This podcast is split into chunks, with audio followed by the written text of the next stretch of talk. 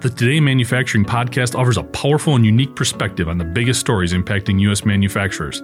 Anna Wells, David Mantey, and Jeff Reinke apply their experience as editors of industry leading brands Manufacturing.net and Industrial Equipment News in providing in depth analysis of the latest headlines. Their insight, along with a mix of humor and human interest, makes Today in Manufacturing a go to source.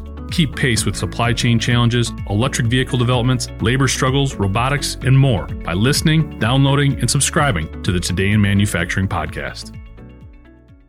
Plant worker arrested for putting pine sol in coworker's drink. I'm David Mantey. This is IEN Radio. A 50-year-old worker at J&A Grinding has confessed to lacing a coworker's drink with a cleaning liquid.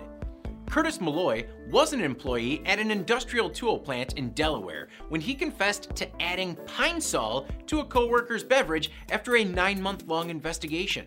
He told the authorities that the female coworker had teased him, so he spiked her drink, and now he's facing a felony. According to a report from the Delaware News Journal, Malloy's coworker alerted police after her beverage smelled like pine sol back in April 2019.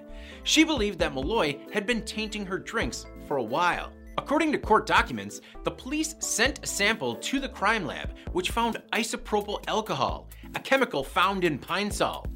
In security footage, Malloy was seen at the woman's desk during suspicious times, and in an interview with detectives, he admitted pouring pine sol into his coworker's drink. Malloy has since quit J&A and faces charges of one count of adulteration. Adulteration is typically a Class G felony, punishable by up to two years in prison, unless it's proven that Malloy caused the coworker physical injury or illness. Unfortunately, this isn't the first time that we've seen a case of workers poisoning coworkers. In March 2019, a 56 year old employee at ARI Armaturen in Germany received a life prison sentence for sprinkling mercury and cadmium on sandwiches in the break room. And in April, a 32 year old engineer at Berkeley Engineering and Research in California was arrested for attempted murder for putting cadmium in a coworker's water bottle. According to its website, J&A Grinding, which is based in Newark, Delaware, specializes in industrial tool sharpening and grinding. We reached out to J&A, but as of press time, the company has not responded to our request for comment. I'm David Mantey. This is IEN Radio.